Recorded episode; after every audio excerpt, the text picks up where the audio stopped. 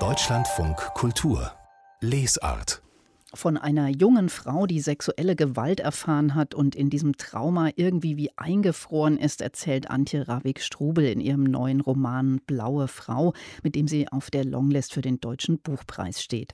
Es ist ein sehr komplexes, packendes Buch und ich freue mich, mit Antje Ravik-Strubel darüber sprechen zu können. Hallo, schön, dass Sie da sind. Ja, hallo, ich grüße Sie.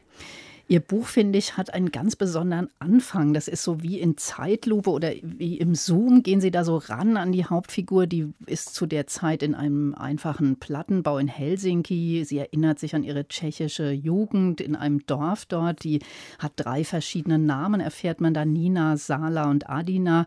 Irgendwas muss mit der passiert sein. Das spürt man gleich. Aber war das gleich so da, diese Szene? War das so eine Kernszene, von der aus sich der Roman entwickelt hat? Na, ich muss gestehen, ähm, also ich habe tatsächlich so angefangen äh, mit Adina in dieser Plattenbauwohnung. Ähm, als ich selber in Helsinki in einer Plattenbauwohnung ähm, ein halbes Jahr wohnte, weil ich am äh, Wissenschaftskolleg der dortigen Universität war. Und ich wusste aber überhaupt nicht, warum die da gelandet ist. Also Adina ist eine Figur, die aus meinem zweiten Roman Unter Schnee stammt. Da ist sie zwölf, ein Teenager in diesem Skiort der letzte Teenager eigentlich. Genau, ich wollte gerade sagen, der letzte ja. Teenager im tschechischen Dorf. Genau. Und ähm, ich habe mich immer gefragt, was ist eigentlich aus der, oder nicht immer, aber in letzter Zeit öfter, was ist eigentlich aus der geworden? Und ähm, irgendwie fing ich dann eben, als ich in Helsinki war, an zu schreiben und die war halt in Helsinki in dieser Wohnung und ich hatte keine Ahnung warum. Das ist ja erstmal zum Schreiben eigentlich eine gute Ausgangssituation, weil man selber neugierig ist. Und so entwickelte sich das dann. Also ähm, diese Anfangsszene, da spürt man, dass irgendwas nicht stimmt und das wusste ich auch am Anfang, aber wie sich das entwickelt und warum die jetzt da ist und was genau passiert ist vorher. Ich wusste, dass was passiert ist, aber ich wusste auch selber nicht was. Ah, das ist ja interessant, das hätte ich jetzt nicht gedacht, muss ich gestehen. Ja. Weil ihr ist ja wirklich was Schlimmes passiert. Sie ist eigentlich nach Helsinki auch so ein bisschen geflohen und hat da illegal dann in einem Hotel gearbeitet. Davor wollte sie aber auch schon da eben aus Tschechien weg. Dann war sie in Berlin und ist auf so ein Gut empfohlen worden von einer Fotografin. Und auf diesem Gut, ähm, da soll so Ost-West-Kultur gefeiert werden. Das ist aber alles noch in der Entwicklung. Und da wird sie von so einem Kulturfunktionär vergewaltigt. Und ich fand ganz interessant, dass Sie eben dieses, diese Traumatisierung so einfangen. Wie, wie sind Sie da reingekommen in diese ja doch unvorstellbaren Zustand, in dem die Frau eigentlich ist? Ja, vielleicht war es gut, dass ich es nicht wusste. Also, dass, ich, dass mir das nicht ganz klar war, weil ähm, das ja doch echt ein heftiges äh, Thema ist. Und wenn ich mir jetzt vorher schon überlegt hätte, dann wäre plötzlich die, die Hürde viel höher gewesen, glaube ich. Und dann hätte ich es viel schwieriger gefunden, da reinzukommen. Sondern ich bin da, ähm, ja, einfach über das Schreiben einfach, äh, glaube ich, eingestiegen. Also ich wusste, dass diese, dass Adina sich die Welt zusammensetzen muss, neu. Und das macht sie auch am Anfang. Also sie äh, sagt immer, das ist dieses und das ist jenes. Also sie ordnet die Gegenstände irgendwie zu und versucht sich zu orientieren und so weiter. Ähm, aber das, ähm, wenn man so will, passiert es ja auch öfter, wenn man irgendwas, wenn man durcheinander ist oder wenn man irgendwas erlebt hat, was einen total stört, dass man auch manchmal wieder zu sich finden muss.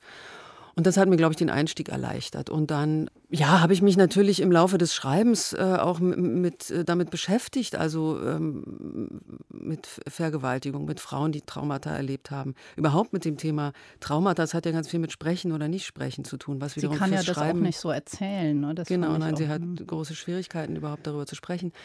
Und das hat natürlich auch wieder was mit dem Schreiben zu tun. Also es ist auch eine interessante Frage, wie schreibe ich einen Text, wenn jemand nicht sprechen will? oder wenn es schwerfällt zu sprechen. Und äh, dann, so, sobald es wieder um Sprache geht, kann ich als Autorin natürlich auch viel leichter damit umgehen.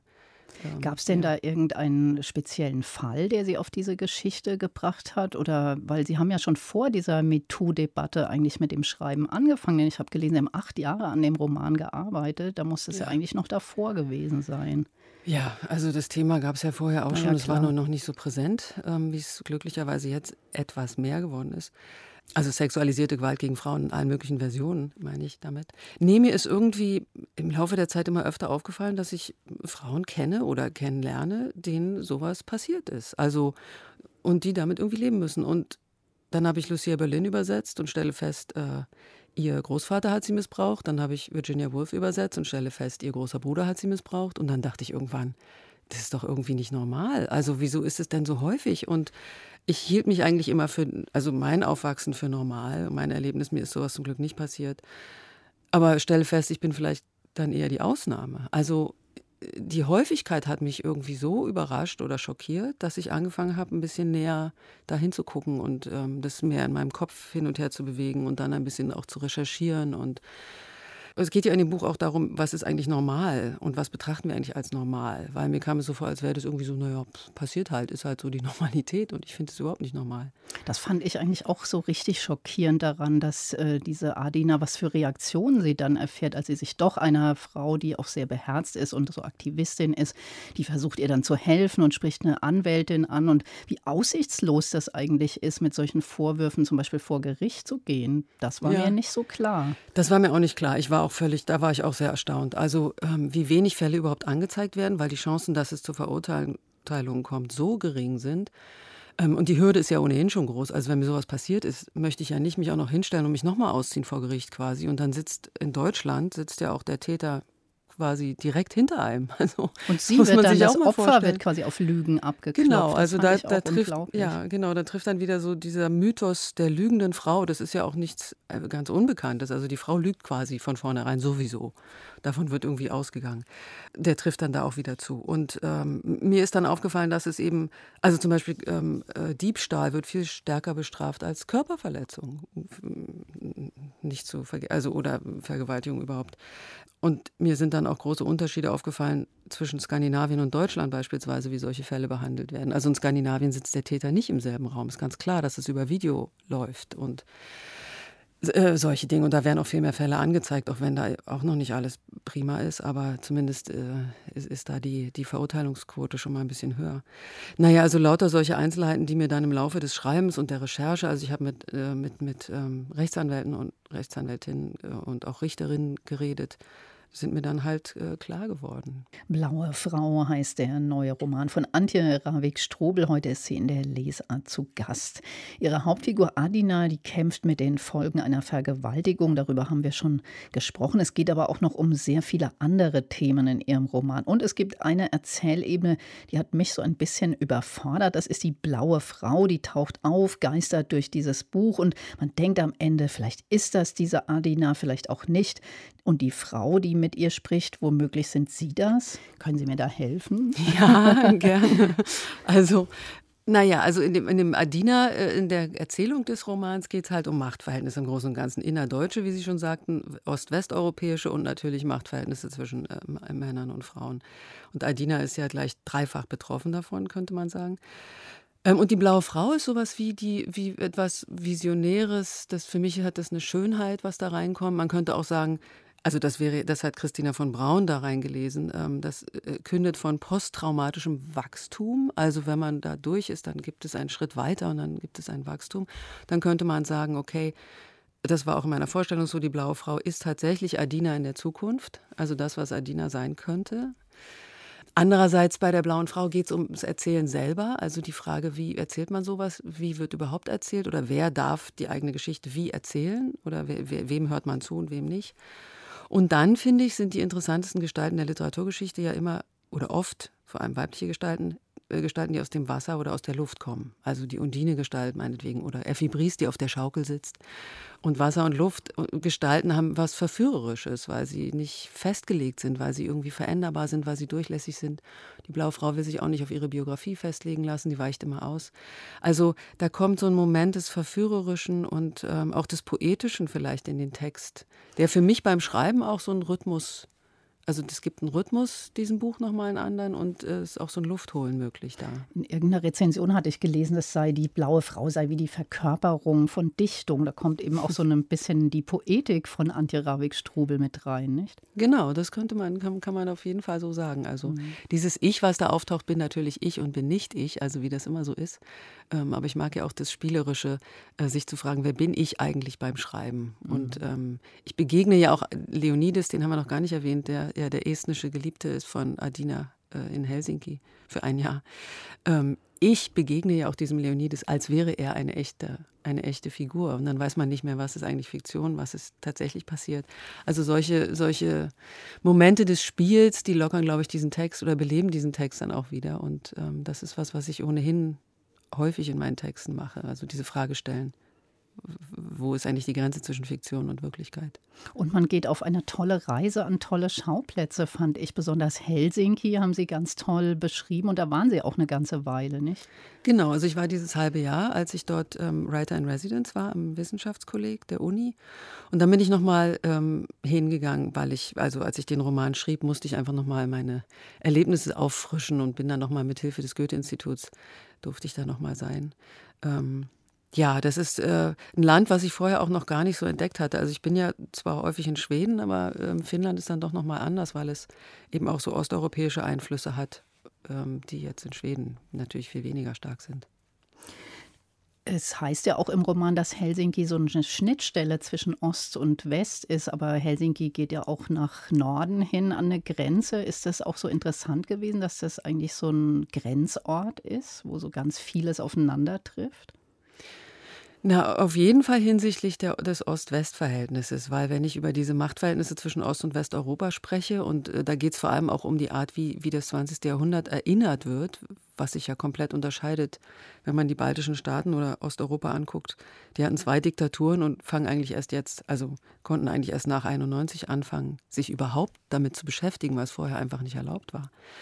Ähm, da ist äh, Finnland einfach interessant, weil die hatten Beziehungen immer in beide Richtungen, also sowohl kapitalistisch als auch sozialistisch und die sitzen so dazwischen.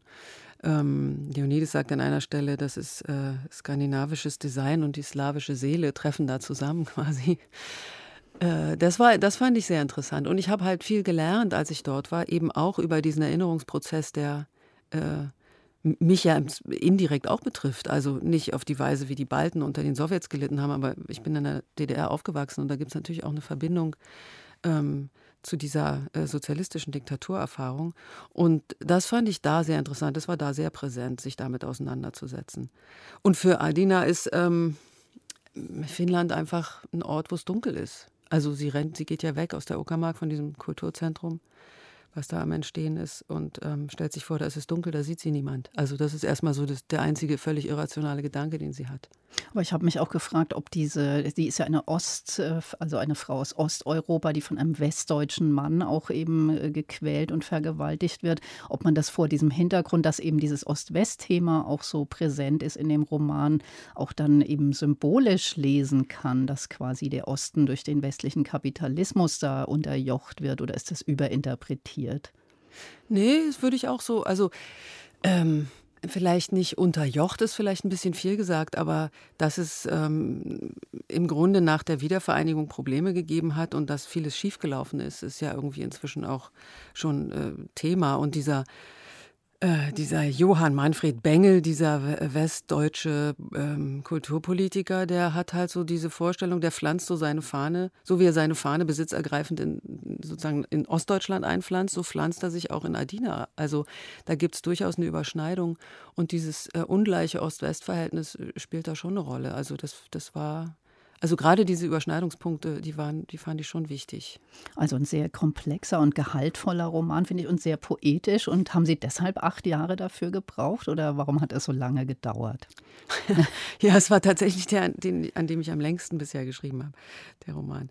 Ähm, warum? Ja, ja, weil es, weil es so komplex ist, weil es rechercheintensiv war und weil ich zwischendurch einfach nicht weiterschreiben konnte. Also ich wurde so wütend an einer bestimmten Stelle, also gerade wo es um diese Uckermark-Geschichte geht, dass ich nicht mehr weiterschreiben konnte. Es hat alles nicht gestimmt, es hat geknirscht und wenn man äh, Virginia Woolfs berühmten Ausspruch kennt, man darf nicht wütend schreiben, also nicht im rot glühenden Licht des Zorns, sagt sie, schreiben, sondern man muss den Geist weiß leuchten lassen.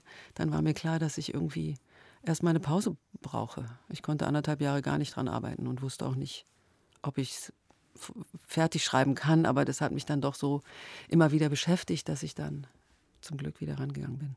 Zum Glück, jetzt ist es da und lohnt sich auf jeden Fall zu lesen. Antje Dravik-Strubel, vielen Dank für dieses Gespräch. Ja, ich danke Ihnen. Und der Roman, über den wir gesprochen haben, ist unter dem Titel Blaue Frau beim S. Fischer Verlag erschienen und er steht auf der Longlist für den Deutschen Buchpreis.